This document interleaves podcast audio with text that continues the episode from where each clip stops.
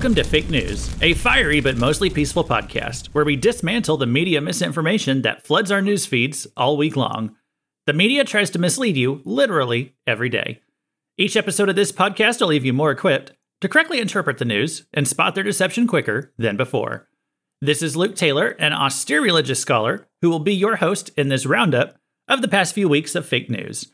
And so, kind of what this podcast has turned into over the past few months is like I just kind of get on and I, I, really talk about news that's at least a week old. And part of that's by the design of my my busy life schedule sometimes. Part of that is by uh, it's on purpose. It's by design of how maybe the, what the podcast should be. Whenever we first see something in the news, like the Russian Civil War, um, everyone jumps to a conclusion. That all these news reports start coming out that say this and that, sometimes contradictory things and then after you wait a week, after you wait a few days, a lot of times the the facts rise to the surface. A lot of time by then people have moved on to something else. They never learned the real facts. And so I like doing this podcast to just kind of like, hey, let's look back at this thing that happened a week and a half ago and, and just talk about it a little bit more now that some of the emotions have subsided. Now we can just kind of focus on on what really happened. And so um, that's what I enjoy doing here lately. And so some of the news stories that have gripped the nation here lately, the submarine. Okay, the submarine story. Um, that that was something that everyone had their eyes on last week, and and for good reason. I mean, it was actually in a you know wild things we've never seen before happen all the time. This was really something I don't remember a story like this ever taking place before. And so, of course, throughout most of the week, we didn't know if the people were even still alive. It had been reported that they had, it was like 40, 48 hours of oxygen probably in that little submarine and um, they said they probably had until about Thursday to determine whether the people had, sur- ha- were still alive if they could be found in time to save their lives. And so, uh, and they thought maybe it got caught on the wreckage down there. You know, this was a submarine full of billionaires going really, really deep under the sea to go visit the wreckage of the Titanic. And so they thought it might have got snagged on something and it was stuck and it was going to take like 15 hours to get another sub down there. You know, so they had to move quick. They're trying to put together a rescue team. Anyway, um, this was something very unique that I don't remember a news story like this before, and it, it was interesting. And um, and there was a time element to it as well. You know, it was like this story is not something that can go on for weeks or months. I mean, they got to figure this out right now. And so this was a very dramatic situation. Sadly, you know, as it turned out, um, they had probably just instantaneously died back on like the Monday or Tuesday of of that week, and uh, that there was you know that they weren't just sitting around waiting to run out of oxygen at all, but that the the sub had just very quickly imploded, is what they're telling us, and that it just in a matter of a second that they were they would have just been uh, obliterated, sadly. So. Um, pretty instantaneous death. I mean, at least at least there was no suffering over that time, but um, still a, a sad story. And there were lots of jokes being made last week frankly, I wasn't into the into the jokes. I wasn't in. I, I, I, I'm not to be judgmental about it. I know we all kind of deal with drama in different ways. Um, but I was, I was really hoping. I sent up some prayers last week. I was really hoping they'd find these people and rescue them, and that sadly did not end up being the case. And so, um, I was disappointed to see that. Uh, I didn't, I didn't care for the jokes people were making in the aftermath. I just wasn't in the mood for that. Um, I didn't, I didn't, you know, I, I thought this was really something we could hopefully unite around and um and everybody be on the same page that we wanted to see these people rescued. Well, sadly, that was just not going to happen when all the people who were at risk were billionaires. Uh, there's a lot of hostility towards rich people, uh, and, and it's caused a lot of people on Twitter to kind of like lose their humanity. And well, I'm not just picking on Twitter, across all the social medias. Probably seen most of it on Facebook, to be honest, but everyone just kind of forgot their humanity. And everyone's just kind of making fun of these billionaires and saying, "Oh, why are we wasting so much money trying to save them?" And one of the most sickening things was this headline I saw from the New Republic, and it said this: OceanGate CEO missing in Titanic sub had history of donating to GOP candidates. Here's who OceanGate CEO Stockton Rush has donated to. And so this was a story that they actually ran uh, uh, on June 21st. So on Wednesday, hadn't confirmed yet if the if the people were even still alive. Hadn't found the sub yet. Hadn't found any wreckage yet. And they were running stories about, oh well, this CEO, you know, he donated to the Republicans. So basically, the New Republic was was uh, telegraphing to their readers, you know, hey, you don't have to feel sorry for this guy. He donated to Republicans. And, you know, it's like at a moment like that, we're not supposed to be talking about whom they made donations to.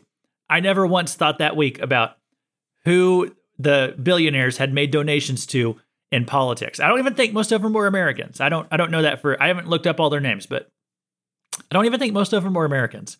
Who cares who they donated to? They're trapped on a sub, but I tell you who cares, the New Republic. And so they wanted to make sure you knew this guy was probably a Republican. We don't have to worry about him. And uh, so anyway, there's a lot of hostility, a lot of meanness coming out in this sub story. And I just really wasn't in the mood for all that. Um, I will say this though, and I'm again, it's not against anyone with the sub, but there was something I was suspicious of the whole time. I'm not saying it was a hoax, but there was something just the whole time as like the whole nation, all of society had turned their attention to the submarine thing. Um, something about it did feel kind of like an orchestrated distraction. And I don't believe it was a hoax at all. Like I believe this is something that totally really happened. But man, I just kept wondering like the whole time it was going on, what is happening that we're not paying attention to while we're all over here looking at the sub? You know, it's like oh there's I just I don't know, maybe I'm just a little jaded. maybe I'm just paranoid. But there was something about it. And again, I don't think it was a hoax. I believe it was all real. But I'm just like there was something about it that just had me wondering like is there something else going on here that they're not telling us? Now, there was some information that came out about uh, that the U.S. Navy or Coast Guard that they had detected the implosion on like the Monday whenever it happened, and so then a lot of people came out and said, "Oh, they knew about this all week and they didn't tell us because they wanted us to not be paying attention to Hunter Biden and all the scandals coming out about him." Now, I don't, I don't actually, I don't buy that. I don't go along with that, and the only reason um, is that uh, the Navy did, didn't know that that was what they had detected. They couldn't know until they found wreckage of the sub or until they found the sub itself. So it's like, well, what if they had been trapped down there under the ocean and nobody bothered going trying to save them because the Navy said they already found they heard the implosion? You know, what if they what if they said they heard it and it really wasn't that, and then the people didn't get help? So I think it's good that they at least tried to rescue the people. I don't think it was. I I just don't buy the whole conspiracy that the they were trying to keep it quiet because of trying to distract from from President Biden's scandals.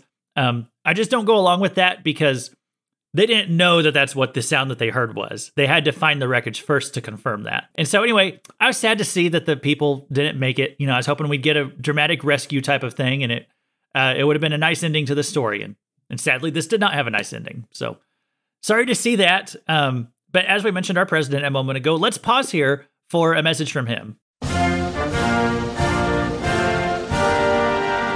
All right. God save the Queen, man.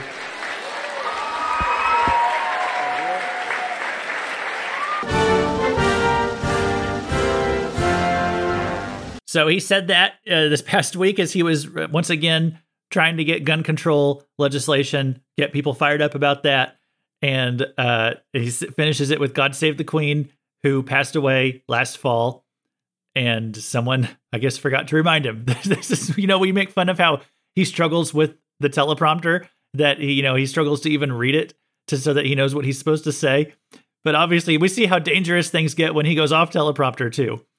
So yeah, okay. So there's another story this past it's really just over the weekend that Russia had this civil war that lasted about 48 hours. I mean, it was like the shortest it really wasn't a civil war what they call it? Someone tried to stage a coup, a coup d'état. Um, that so someone attempted to overthrow Putin, and I don't know all the politics of it. I'm not going to pretend that I understand. I'm not even going to go research it and spend 30 minutes reading an article and think I know everything about it. I don't know anything about Russian geopolitics and Ukraine and all that stuff. I really don't.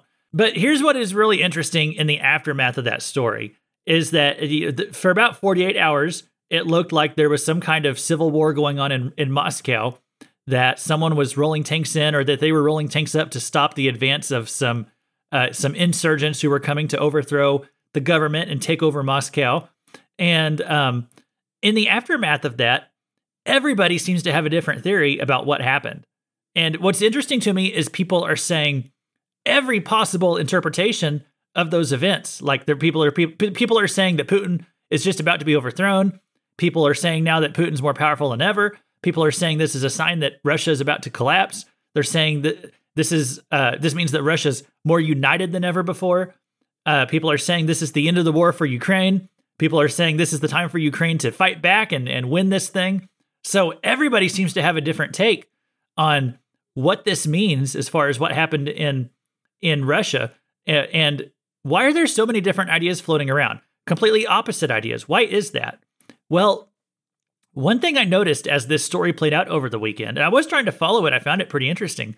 Um, but what we're seeing are the, these are the effects that it has on society when the media lies so, so, so, so much. Nobody believes what the media is telling them what happened anymore. Everyone's just kind of hearing some details that there's some kind of coup going on in Russia, in Moscow. Everyone's just hearing that. And then they just kind of try to figure it out on their own. They just kind of come up with a theory that makes the most sense to them. And it's just, it was interesting to me. The media line, the media commentary, it made no difference to anybody on this thing. People just ran away with whatever their own theory was. And so I found that I found that kind of interesting. And I think that's just the effect of a society that knows the media lies about stuff all the time and doesn't even bother. They don't even bother to listen to what the media has to say about it. They're just like, you know, we're just going to make up our own theory. And so you had, if you asked 50 people, you're going to get 50 different answers about what happened in Russia, what this means for the future. Nobody's on the same page about that. And so, anyway, that's just, that's the real world consequences of the complete lack of trust that people have in the media anymore. And so I found that kind of interesting as well. Okay, let's talk about what's racist for this week. Everything is racist. So if you are against pornography, you are now racist. this is according to a headline that appeared in Vice recently. Was Vice was were they the ones who just filed for bankruptcy?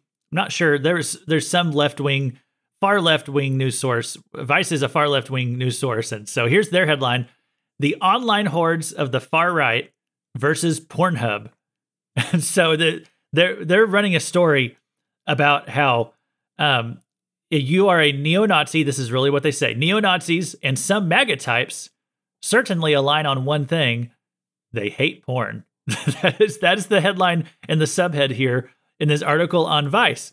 So if you are against pornography, now they're labeling you a neo-Nazi, and the, and so this is this is um they're trying to say that being against pornography makes you some kind of racist.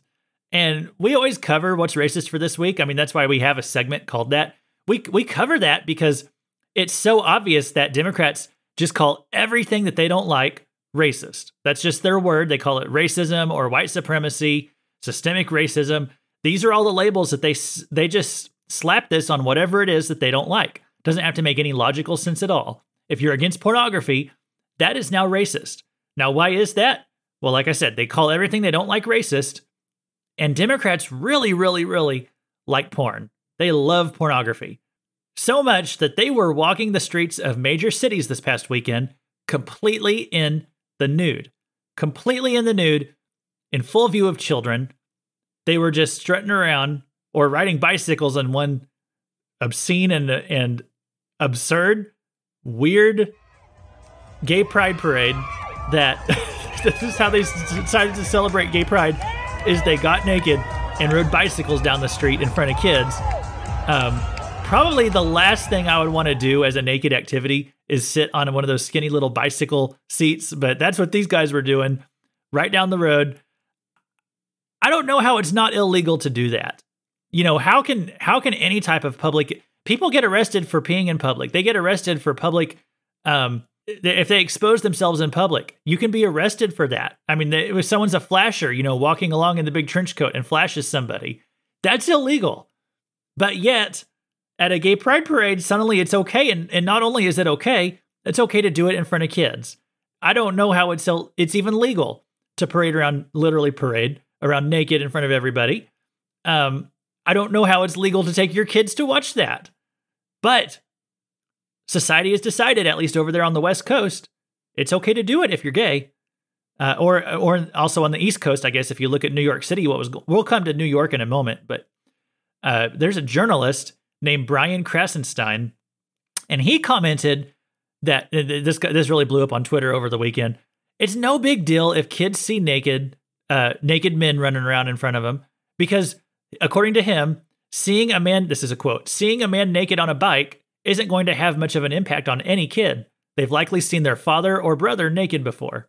So this was a quote from him defending these lunatics, these perverts over in Seattle, and they're, they're running around naked on, or riding around on a bike in the nude in front of children. And this journalist wants you to know that's really not a big deal. That is the slippery slope we've gone down, guys. Eight years ago, gay marriage was legalized. Today, the journalists are out here saying, What's wrong with gay men dancing naked for kids? That's where we are. And it's, no, actually, that's not, it didn't take eight years. I remember this from, let's see, the Washington Post ran this last year. This is by Lauren Rowello. She's a writer for the Washington Post. And her opinion piece is the headline Yes, kink belongs at Pride, and I want my kids to see it. This was actually, this was two years ago. This was Pride 2021. So, six years after gay marriage is legalized across the country, six years later, the journalists are out here telling you, I want my kids to see kink. This is what she tweets Keep kink and pride for our kids' sakes. My latest for the Washington Post. And, that, and then I already read you the headline. This is what the journalist class wants. This is who you're getting your news from, people. That's the slippery slope we we slid down. We're sliding down it head first. Stacie Laughton is the nation's first transgender elected state representative. Stacy is it despite the fact that he has a female name, it's a he. Okay, this is a man, a very gross looking man who was arrested this past week on child pornography charges. The nation's first transgender elected state representative. I forget where it was it. It was uh, Michigan or Maryland. I no, I looked it up. It was New Hampshire, okay? Stacie Laughton was born a man, he still is a man, identifies as a woman, first state representative to be elected to uh, to be a state representative in this country, arrested this week on child pornography charges. Did you see that in the news? You know, if not, you might want to reevaluate your news sources because you might be getting your news from these perverts like Brian Krassenstein or Lauren Rowello, who think this is totally fine to bring your kids and put this stuff in front of your kids. They probably don't want you knowing. The Washington Post probably doesn't want you knowing that the first transgender state rep was arrested for having child pornography. But that's something that happened this past week. If you remember, there is a viral song that came out, I believe it was last year from the San Francisco uh, Gay Men's Chorus. Now, when it's got San Francisco in there, you don't need the word gay. That's just going to be assumed. They could just call it the San Francisco Men's Chorus. But anyway, the San Francisco Gay Men's Chorus, they put out a song called We're Coming for Your Children. And I played it before on this podcast. I don't even want to hear it again. But they they announced their intentions last year. They said we are coming for your children. That's what they meant when they said this LGBT thing. They said we are coming for your children. Interestingly, this past week, four of the guys who participated in that song, and as you watch on the, if you ever go look at the video, there's like a couple dozen guys because it's a chorus, and they're all singing. It looks like uh, the Brady Bunch. They've all got their own little square, and they're all singing this song about how we're coming for your children. Well, some of those guys have already come for the children. Four of them have been confirmed child predators on the sex offender registry. Uh, someone look, uh, looked at this list of the men on the chorus and they looked at the sex offender registry for San Francisco, which I think for San Francisco, that's just also known as the phone book. And they looked it over and they found out at least four of those guys could be confirmed as being child predators. So some of them have already been coming for the children and they've announced their intentions. They made it they made it loud and clear. They sang a song about it. Couldn't be more clear. In New York City this past weekend though, just to make sure you got the message, they walked through the streets and chanted, "We're here, we're queer, we're coming for your children."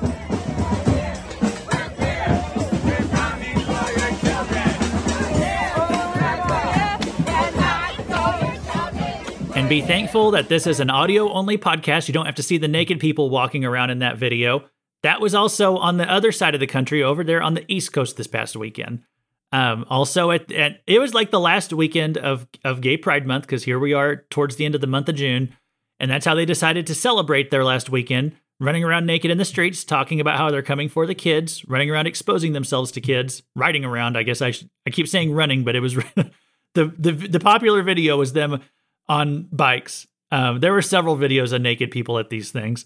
Um, but it doesn't stop there. They're also teaching kids to hate Republicans. Here's a video of a guy, and he has set up a table at one of these pride events, and he has on this wall behind him, he has these pictures of Republicans, and there's a table in front with bricks.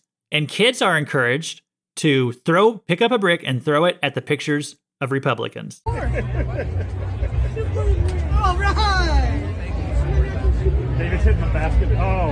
Over the all right. wall, you got him. You still make. All right. So they're teaching kids to hate Republicans. If you're a Republican, if you're a conservative, they hate you. And they're teaching kids to hate you too. That's what they would like to teach the next generation.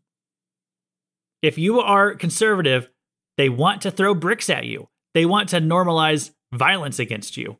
And this is, they're doing this with young kids.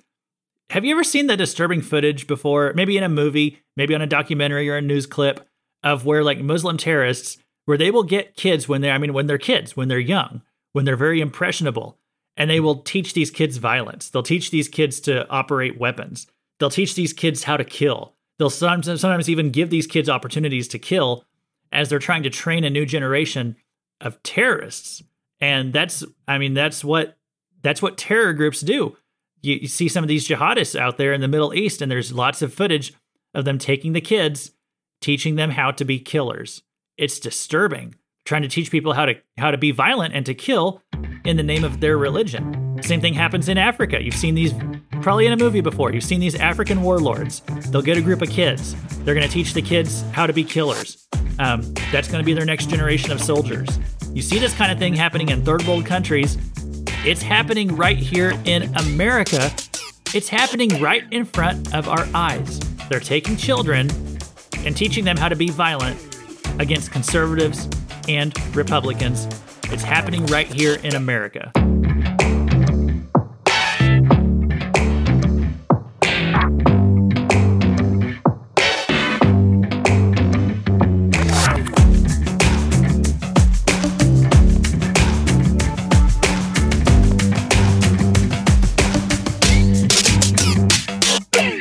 Okay, guys, before I close down later, I'm going to go ahead and mention this here. If you want to get in touch with Fake News, a fiery but mostly peaceful podcast, send me an email to fierybutpeaceful at gmail.com. And if you see some fake news, go ahead and send it my way. If you get it to me first, you can get credit for it. We'll talk about it here on the show. Um, I do another podcast called Cross References. And so that's a Bible study podcast.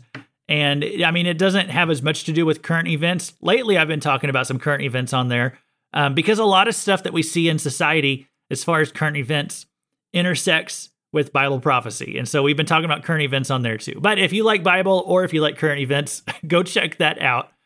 Uh, I consider that my main podcast because I'm much more faithful to put at least one of those episodes out each week. I'm much more devoted to that one than this one. No offense. If you like this one, that's great too.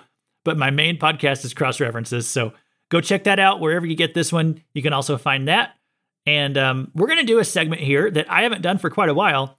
We're going to do a Beyond the Headline.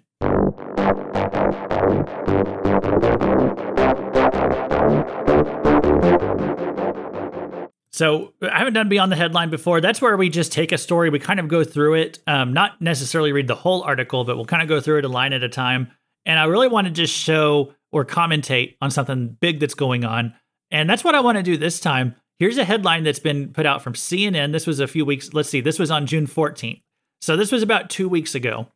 Listen to what the Dominion, which is this software company, this voting machine company um, called Dominion. This was became a big controversy a couple years ago because many Republicans, including President Trump and some of the hosts on Fox News, they claimed that Dominion had done something to skew the election in favor of Biden in some of these key states and swung the victory over to him. That basically their machines had been um, corrupted, that they had been, you know, mis purposefully miscounting votes. And uh, so Dominion ended up suing some of these Fox hosts and winning a bunch of money from Fox News. That was the big story here recently. Um, so Dominion, it does. I don't think they have every single country, but there's many different countries where I, I don't. I mean, I said country, um, states. I don't think Dominion is in every state, but they are in several states. One of those is Georgia. That was one of those very contentious states in the 2020 election where it was claimed that their voting machines had had given the election to Biden, basically. And so here's the headline from CNN. This is what they're putting out here in advance of next year's election. Okay. Here's a headline from CNN Georgia won't update vulnerable Dominion software until after 2024 election. Okay. So Georgia is not, they're just announcing now they're not going to update their Dominion voting machines until after the 2024 election, after next year's election, which is a whole year and a half away. And they're not even going to update their machines in advance of that, even though they admit here, as I said, vulnerable. It's not just their Dominion software, it's their vulnerable Dominion software. So let's look beyond the headline here. What is going on with Dominion software that makes it vulnerable? And why is Georgia not going to update it before the election? Georgia election officials have been aware of existing vulnerabilities in the state's voting software for more than two years. So let's see, more than two years. That would go back to the 2020 election, right? That'd be, or in the immediate aftermath of that election. But continue to insist that the system is safe and won't be updated until after 2024, according to a report that was unsealed this week as part of a controversial court case in Georgia.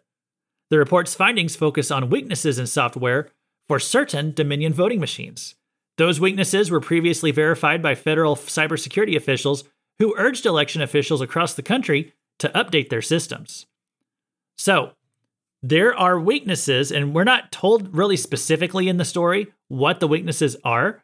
Um, like, does this make them vulnerable to hacking? I mean, I guess you'd assume something like that because that's what somebody would try to do to a voting machine if you hadn't if, if if it wasn't Dominion themselves rigging it, then someone else could try to um, get into their software, into their machines, and try to skew the election for one of the candidates that way. And so, federal cybersecurity officials have verified that there are weaknesses in the software. Which, by the way, you got to remember when President Trump was going out there, and I believe making a lot of false claims about that. I, he he told a lot of lies in the aftermath of the 2020 election to insist that he had won, but he didn't back those lies up with facts. And in some cases, they were outright lies, they were outright false statements. One of the things that he said was that they were claiming that these Dominion machines didn't work, that they, or that they were they were skewed, that they were programmed to to let Biden win. So this is one of the things they were claiming. Now we never really saw evidence for that. We were told by the media and the Democrats that th- there was nothing to worry about with these, these machines. They were completely safe. And it's a conspiracy theory and a threat to our democracy and being an election denier if you say that there was something wrong with the machines that caused Biden to win. Okay, this is what we heard about for two years.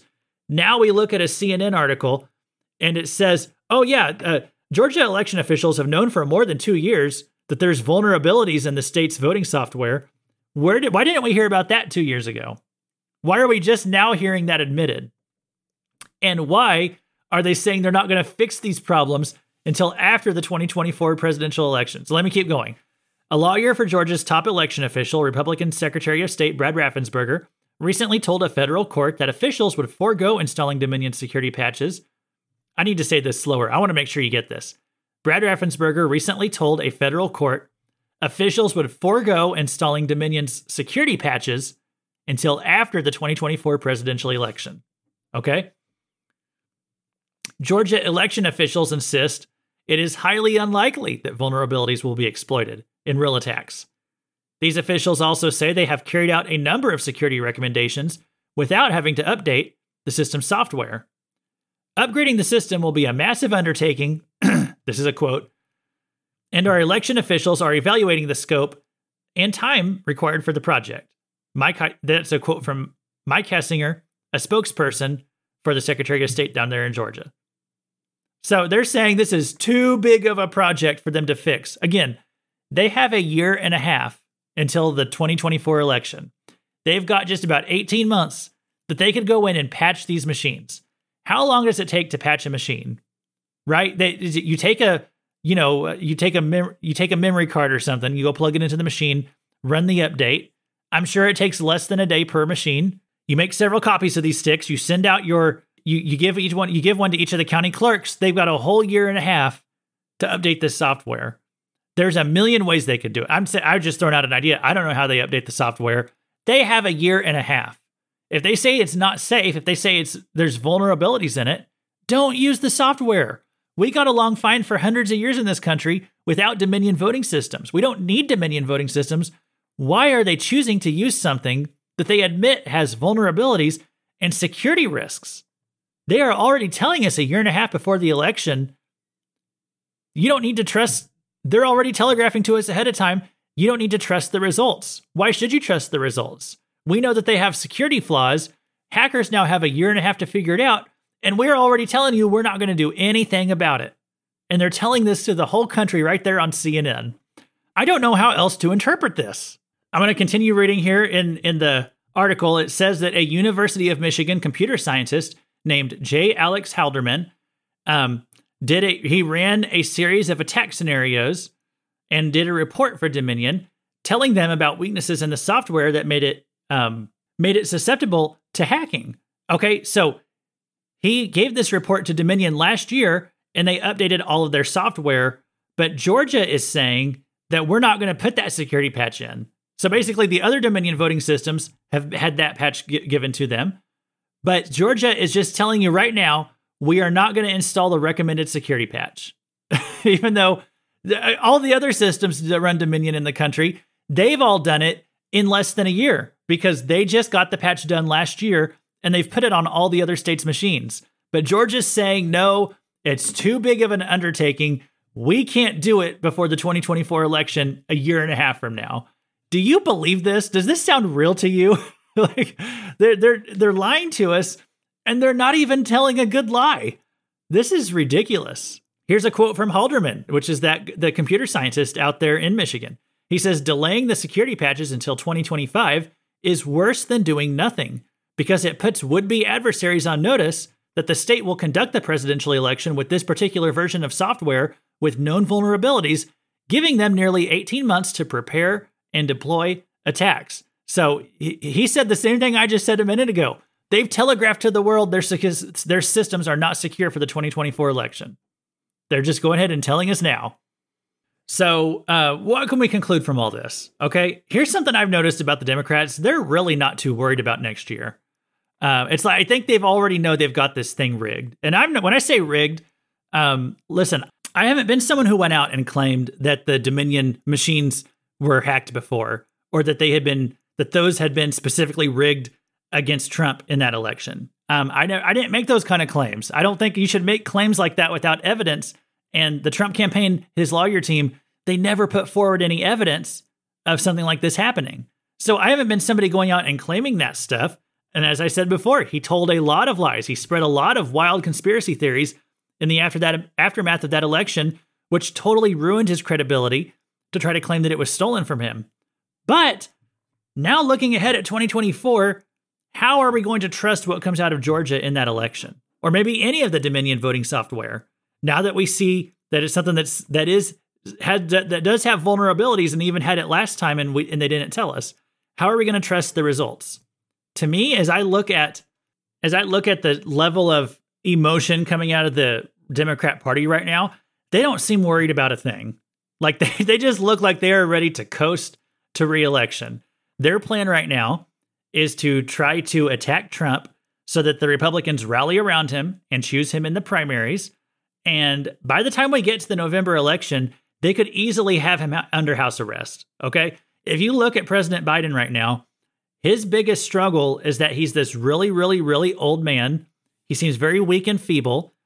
You can't imagine someone like him going out there and running a presidential campaign where he's going out and making speeches every day telling people why they should vote for him a second time. It's hard to imagine him making the campaign circuits with his state of health.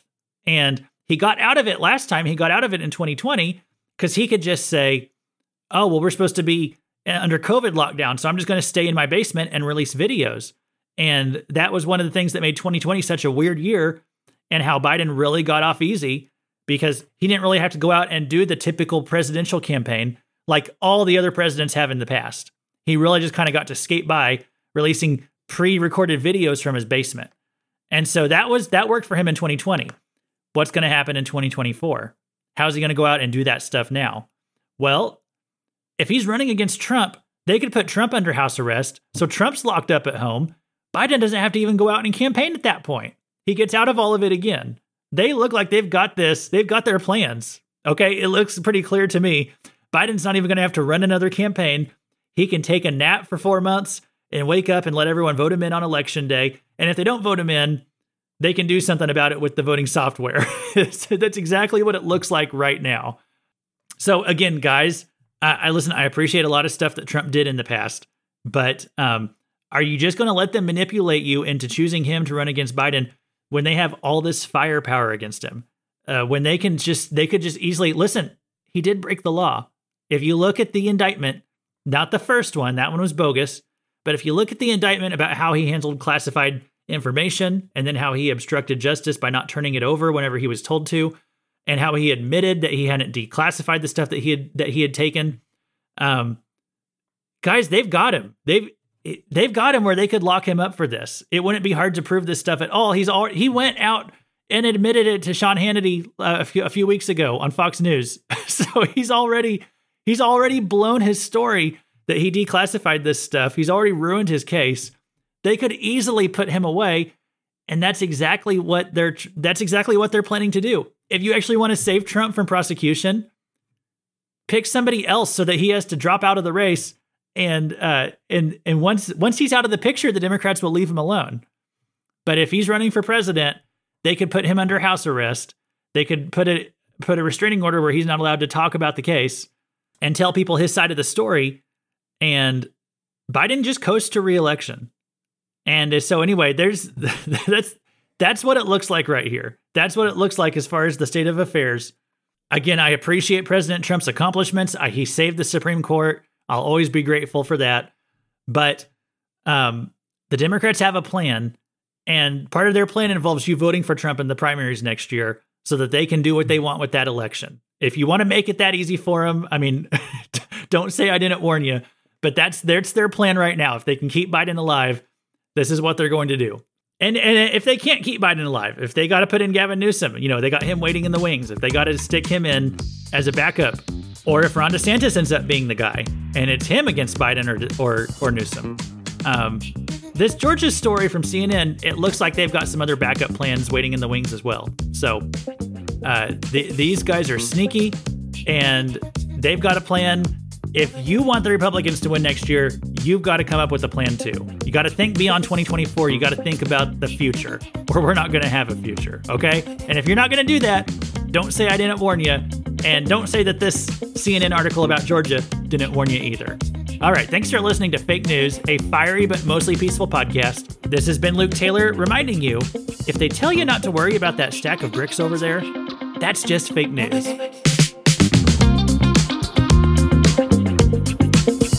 Mm-hmm.